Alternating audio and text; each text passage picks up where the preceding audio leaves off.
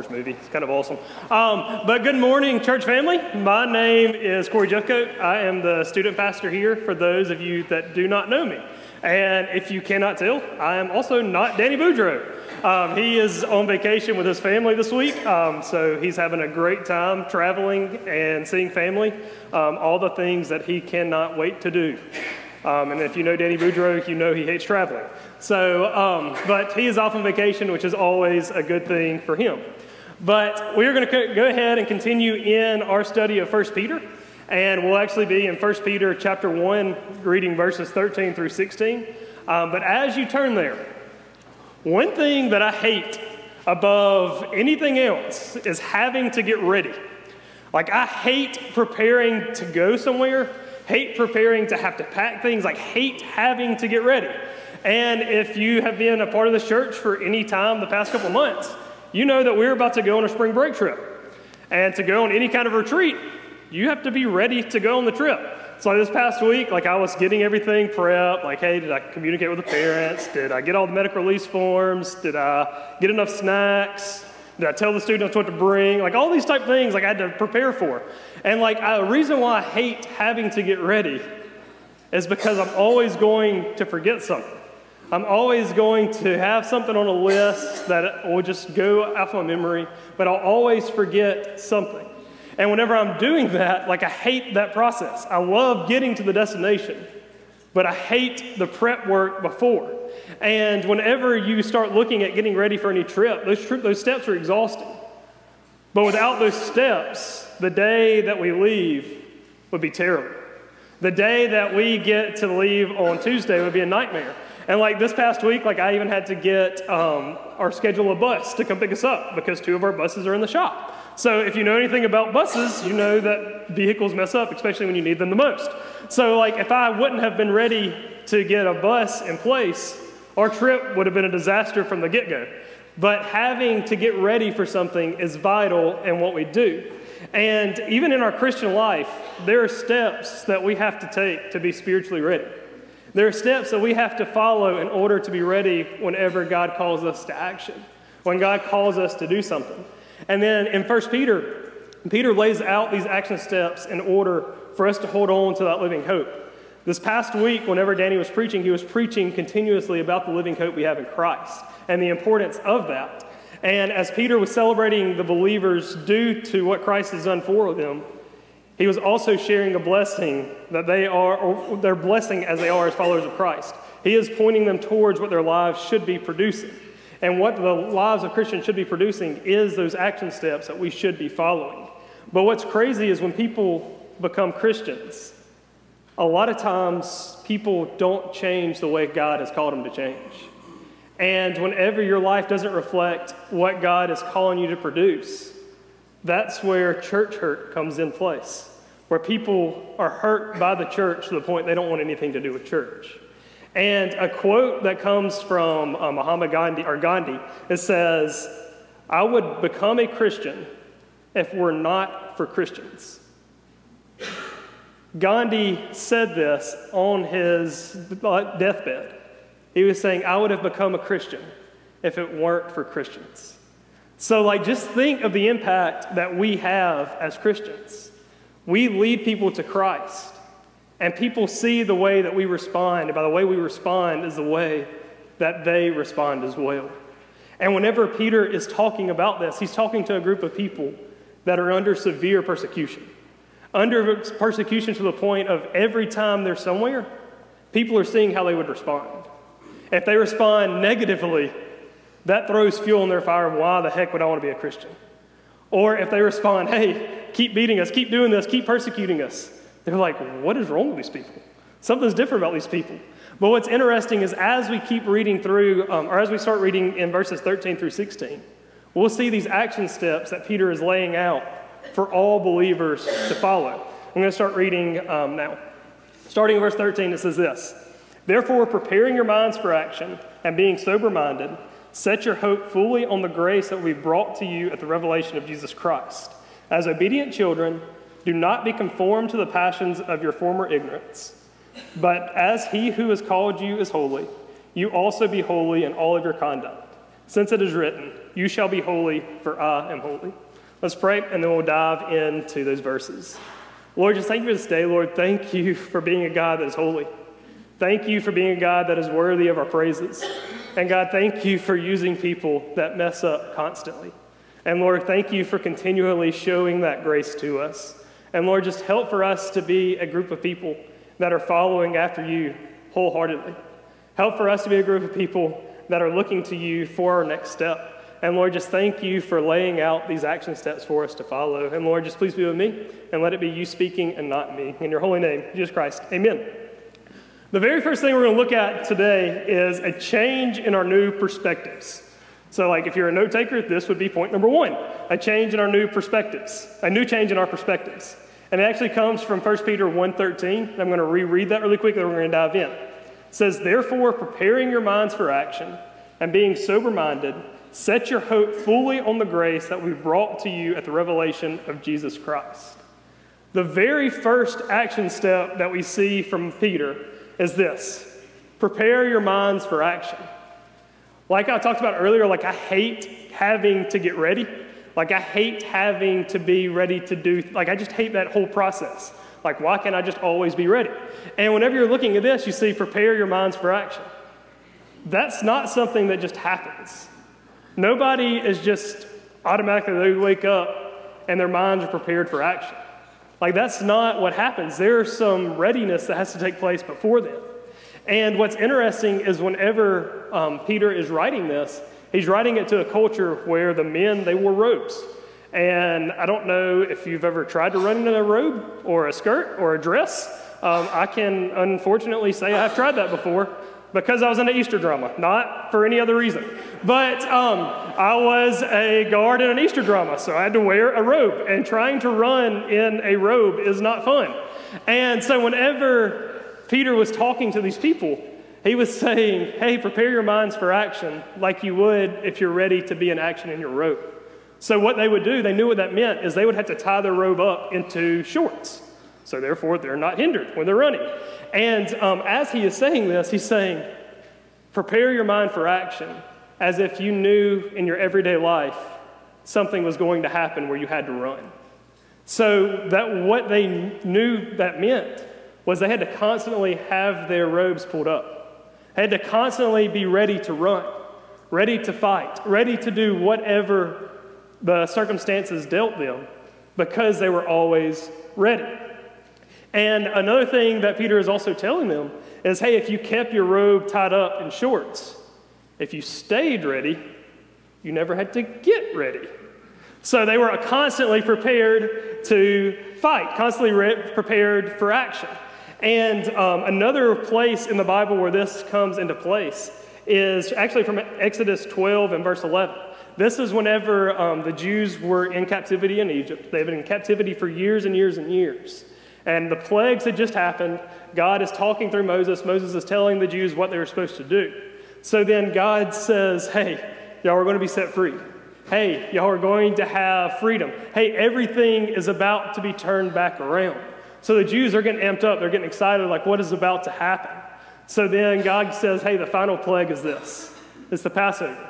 And he gave them a whole list of different things they're supposed to do. How they're supposed to prepare the meal, how they're supposed to be ready, how they're supposed to eat the meal. And as they're eating the meal, this is what God had instructed them. In Exodus 12:11, it says this: in this manner you shall eat, with your belt fastened and your sandals on your feet and your staff in your hand, and you shall eat it in haste. It is the Lord's Passover. They had to be prepared to move because God was leading them out of slavery. They had to be prepared to move because the second that God says, hey, it's time to go, they had to be ready. There wasn't time for them to just go, oh, wait, God, I got to go do this. Hey, wait, God, I got to go get this ready. I got to do this, this, and this. No, God says, hey, eat the Passover meal in haste because you've got to be ready when I'm calling you. You've got to be already prepared. And God was leading them into a life not of slavery, but of a life of freedom. And if they weren't ready to take that step, they could miss that entire plan. The same way that God led them out of Egypt is the same way God is leading his people today from their old life into their new life. That's why Peter is saying, prepare your mind for action. Prepare your mind for things of God. Prepare your mind for people around you. As believers, we must be prepared for action. So the question comes up, how do we do this? How do we prepare our mind for action? How do we get ready to be ready? And it starts with through spending time in Bible and prayer, through instruction and training. How are we going to know God's standard apart from knowing the Bible and praying? Answer is you're not. Like, God wants us to know things that he has written for us. And that is through communication, through his written word, and through us praying to him. How are we going to reach others if we're not trained? How are we going to be ready for action if we are not equipped? The place you're trained, the place that you're equipped, is through the church. The church is the great place for all of those actions. And another way that us as a church are helping equip is through the next steps area in the lobby. Like, there are multiple different places for you to fall in love with God's word, for you to be plugged into serving, for you to see how accountability works. There are place after place after place that we are offering as a church to help you be equipped so that you're ready for action, so that you can be ready so you don't have to get ready. Peter is urging us to think actively so that we are always ready. The next step to change, or next step for a new change in our perspective is this: be self-controlled or be sober-minded. Peter's saying, hey, first of all, keep your mind ready for action. Be ready for action mentally, but also be self-controlled or sober-minded. This phrase can be taken literally as refraining from intoxicating beverages or substances, or it can be taken figuratively as refraining from any hindrances in your mind that might make you stumble instead of following after God. And whenever we look at this, both ways are hindrances to us. Because first of all, whenever Peter's saying stay ready so you don't have to get ready, keep your mind ready for action. If you don't have a clear mind, if you're falling in your walk with Christ, how are you ever going to be ready? When something happens, how are you going to clearly think through what God's calling us to do? And whenever we look at things being hindrances in our life, spiritually, that can be absolutely anything. That can be hobbies, that can be good things, that can be friends, that can be relationships, that can be whatever there is. And whenever those things get in the way of God, those things become hindrances in our life. Good things can be those spiritual hindrances, which is difficult. And there's a quote from one of my pastors growing up, and he always said this. He said, good things can become bad things when they get in the way of the best thing. And whenever you start thinking on that quote, like, there's a lot of truth to that. Good things become bad things whenever they get in the way of God. Good things become bad things when they get in the way of the best thing. And those are those hindrances spiritually that keep us from being ready. Those are the things that we keep going back to, that keep distracting us from the way that God is calling us to be. By staying prepared, we can have the right tools in our arsenal to serve God greater. A quote from John Phillips says this: the believers with the Bible in hand has access to truth in more realms of human activity than all of the philosophers, educators, scientists, and gurus of the world have. What politician has available to them a book that can foretell the future of nations? What psychologist has at his fingertips an unerring guide to human behavior and to the law of sin and death? What philosopher has access to the mysteries that lie beyond the grave? What reformer has access to the power that can transform human personality and make drunken men sober, crooked men straight, and dirty men clean? The humblest deliverer with the Bible in hand has access to all such knowledge, understanding, and wisdom. We have the guide, which is the Bible, so why don't we stay in it? Why is it so easy for us to get distracted from reading God's word daily? It's because we don't keep our mind, or our hindrances from our mind away, or either we're not staying prepared to stay in God's will, God's area, God's being prepared for what God has for us. The last step for us to have a new change in our perspective is this: Set your hope on grace. If you remember last week, Danny continually talked about the final hope that we have, the everlasting living hope that we have in Christ. This hope is not provided in something that we can do. This hope is provided in something that Christ has already done. So there's no time for us to like say, hey, I've got to get my life ready. I've got to get my life better. I've got to do this before I can have that everlasting hope. No, whenever we say, God, you're God. God, I trust you. God, I know who you are. God, I want that salvation. We get that everlasting hope. That hope that is over anything else that we can imagine. This hope is something that the people that Peter were writing to, the believers that Peter were writing to, understood.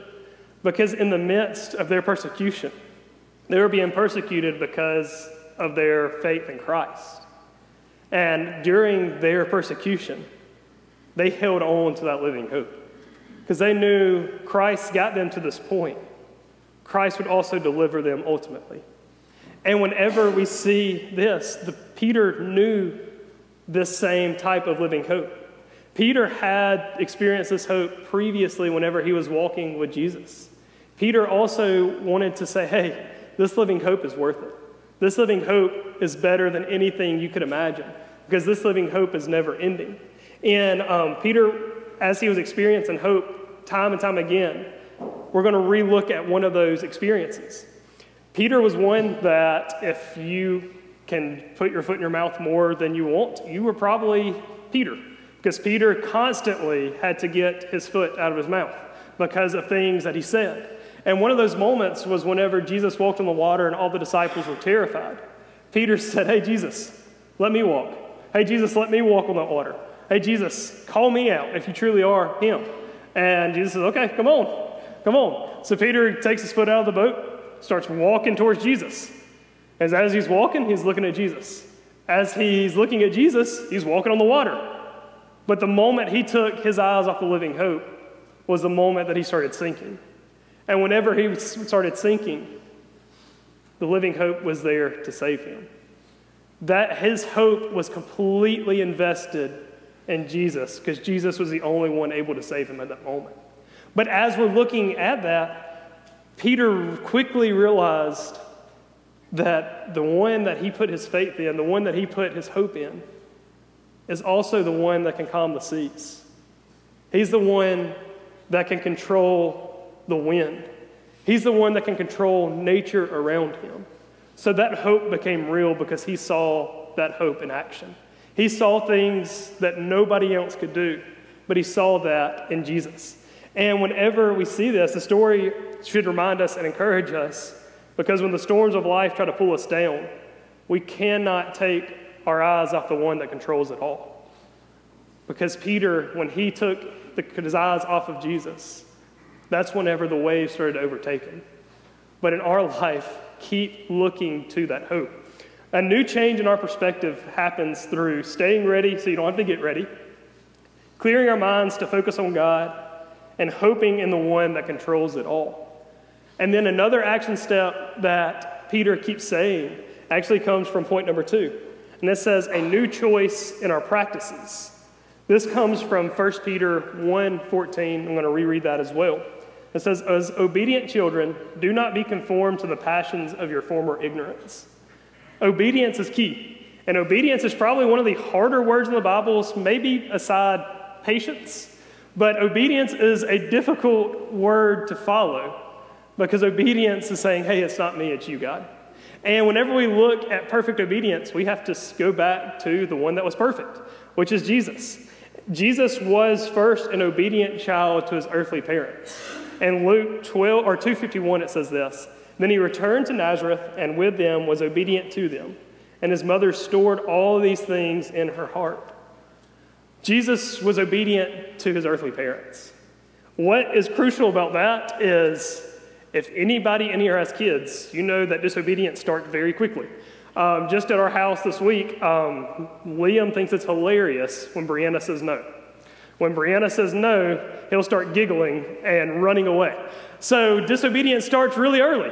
So it's kind of funny to watch, but I don't know, just because he's cute when he runs away. So it's like, it's more difficult to get mad at him. But a thing about obedience is I was the second child to an older brother who was probably perfect, which makes being a second child even more difficult because I could do nothing and not get away with it. So like everything I did, I got in trouble, probably because I needed it.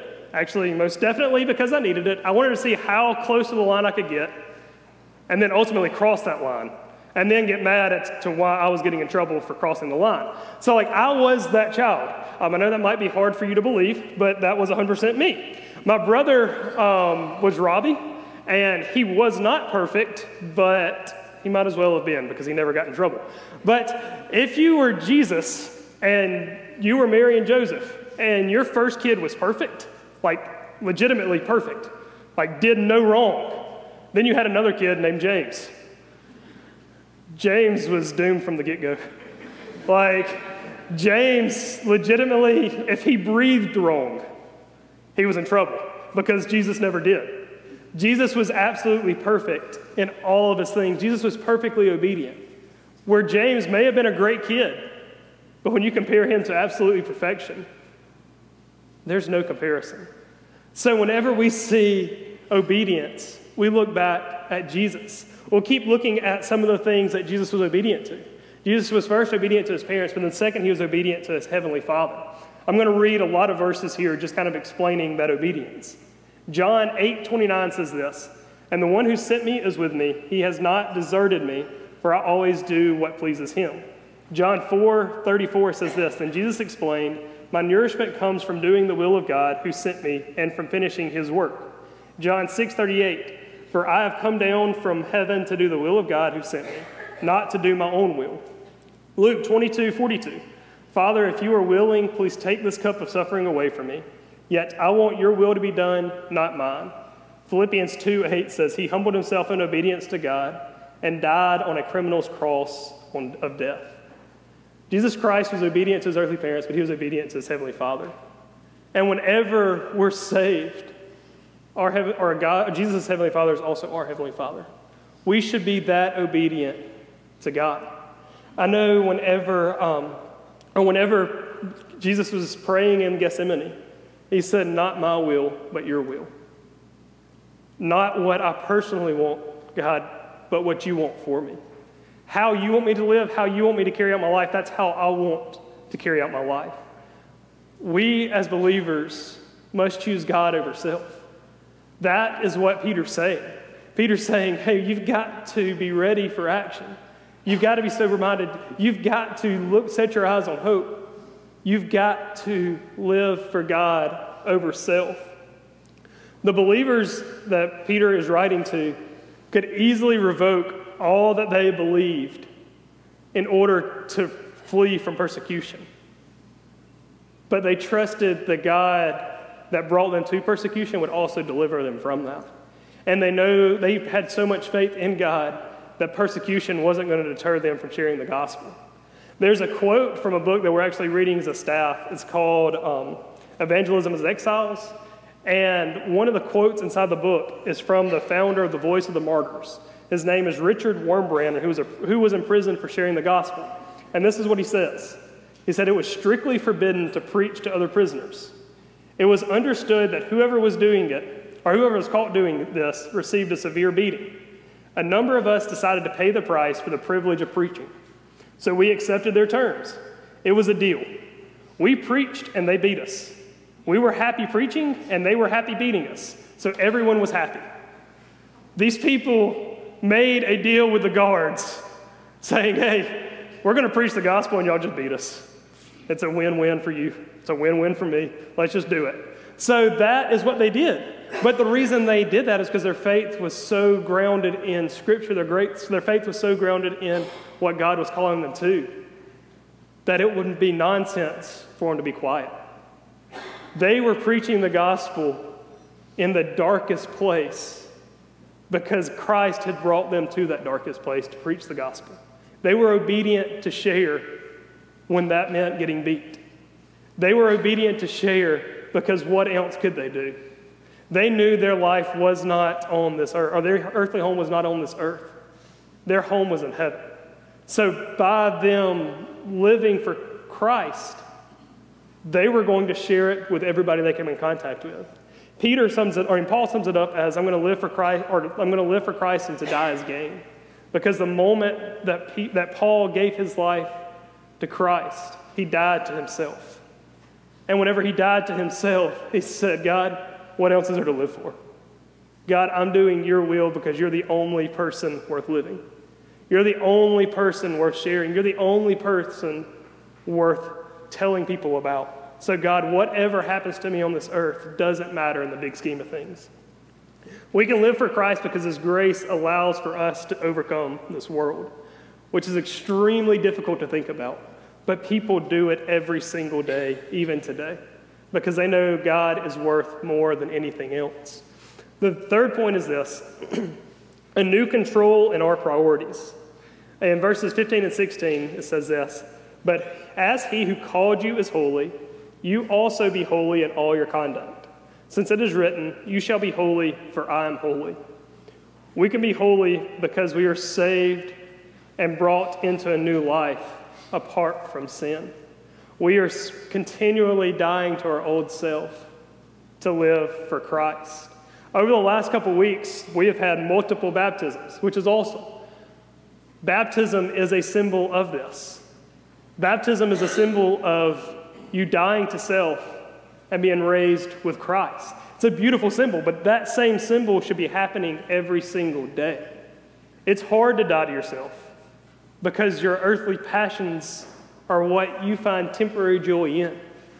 But by dying to yourself, you're forsaking that to live for a holy God. You're saying, God, I want you over what I want now. I want what I want most over what I want now. And by doing that, we're setting our minds on that. We're saying, God, I want to be holy because you're holy.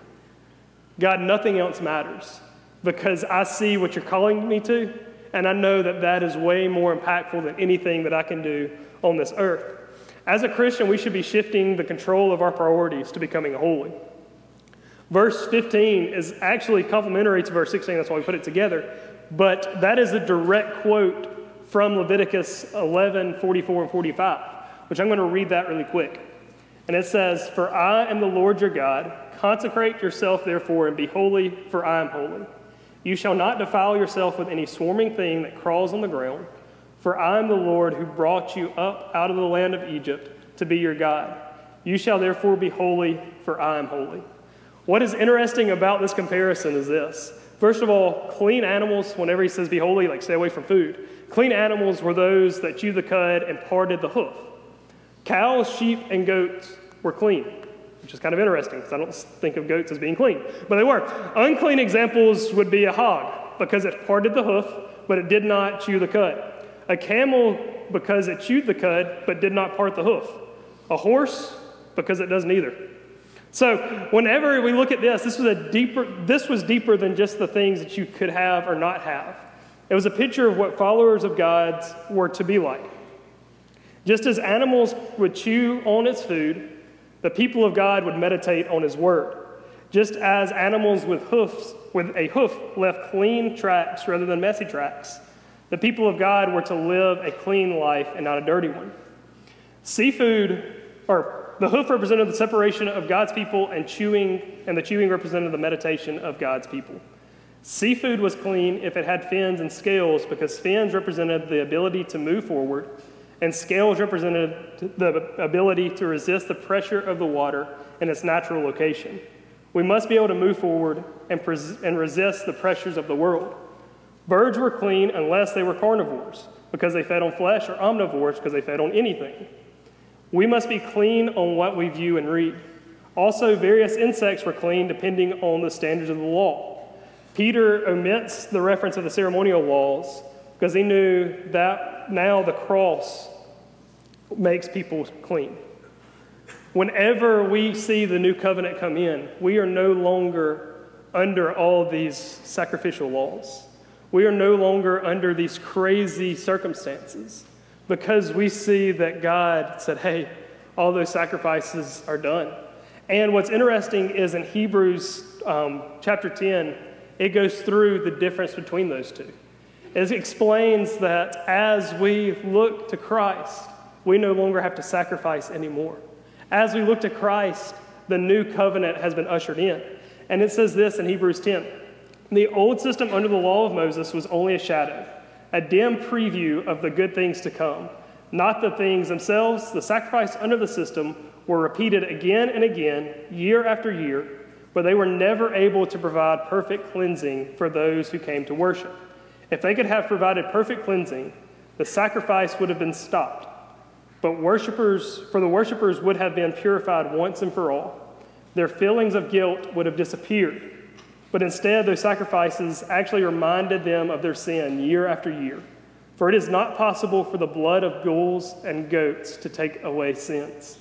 And then continuing in that chapter, it says, "First Christ said, you did not want animal sacrifices or sin offerings or burnt offerings or other offerings for sin, nor were you pleased with them, though they were required by the law of Moses. Then he said, look, I have come to do your will. He cancels the first covenant in order to put the second into effect. For God's will for us was for us to be made holy by the sacrifice of the body of Jesus Christ, once and for all time." We can be holy because of the sacrifice of our Savior, not because of something we've done. Whenever God says, "Be holy, for I am holy," he's not putting on extra work on you. He's saying, "Be holy, for I am holy, because I have covered all of your sins. So live in the way that I've commanded. Live in the way that I've taught. Live in the way that I'm drawing you. Live in the way that I'm calling you to serve. Live in that type of way." Not adding in different laws, different things like this. No, God's saying, "Follow me, because, or whenever you gave your life to me, you've been made holy. So keep living in that holiness." That new covenant that I ushered in brought holiness onto the believers. The law was that before was just a shadow, but we are now living in the light of the new covenant. We are living in the life where we can be brought from death to life through the death of Jesus Christ. And the control in our lives needs to be based off the one that can save our souls. When we accept Jesus as our Savior, his priorities should become our priorities. The deeper you get to know Jesus, the more that you want your life to line up with his. The deeper you study Jesus, the more you want to know about Jesus. The deeper you study God, the more you want to learn about God, because his priorities will match your priorities. It's no longer "Be holy, for I'm holy." That's like a burden. It's "Be holy, for I'm holy," because whenever you start following after Christ, your priorities and his priorities start matching up. And whenever those priorities start matching up, that is how you live in that holiness. Again, when the Apostle Paul says to live is Christ and to die is gain, his statement indicated that when he gave his life to Christ, he died that day. He said, "God, it's you and not me. God, wherever you're calling me, there's no alternative. Wherever you want me to walk, wherever you want me to share the gospel, wherever you want me to be is where I'm going to be, because there's nothing else I want more. I want you and nothing else." So Paul's life is indication of a holy life. God's statement of "Be holy, for I'm holy" is not just a suggestion, but it is rather the Christian's way of life. Our control, which is God, should alter all of our priorities. That is what what Peter is saying. That was what Paul was saying. Peter's saying, follow after God above all else. Follow after what he's commanding you. Follow after where he's drawing you over what the world can say. Another thing that is interesting about this entire statement is some people may not even know what that even means. Like, some people might be saying, "Hey, what does it mean to give God control in my life? Like, I have no idea what that has to entail. Like, I don't know what that even means." The good news about that is God saves people every single day. Salvation isn't just a one-time thing, like a one-day-out-of-the-week thing. No, God saves people every single day. Over the last couple weeks, whenever we were baptizing some of the kids, there was a couple of the kids that said, "Hey, I got saved at home. I got saved at home during a weeknight, just a random day of the week," because God is worth them giving their life to. God is worth saying, "God, I want to follow you over everything else." And they did as a child. Salvation is something that we do to say, "Hey, God, I need you to control my life because I can't do it." And what's interesting about that is that can happen today. in just a little bit, I'm going to walk back to the foyer. And if somebody has any questions about giving their life to God, giving their life over, giving their control over to God, come talk to me. There also may be some things that we went over today about being ready so you don't have to stay ready. That happens today as well. Some believers may need to come and get right with God before they ever leave. Because if you're not ready when you leave these doors, whenever God calls you to do something, you can't say, hey, God, I don't want to do it right now. Give me a couple days, then I'll be ready. No, if it was like the Jews in Exodus, God said, hey, eat your meal in haste. Be ready now, because when I call you, you got to go. Our mind should be constantly prepared for action. Our mind should constantly be ready to do what God's wanting us to do. And that happens through you giving your life continually to Christ, saying, God, today I'm living for you. God, today I'm going to bear the cross that leads to you. God, today my life is yours. So that happens through prayer. That happens through you getting your life ready for God. And those things can happen today, right now, during this invitation. You can come up to this altar. You can pray. You can worship. You can do whatever. But get your life prepared for God. Get your life ready for action. If that is salvation, come talk to me.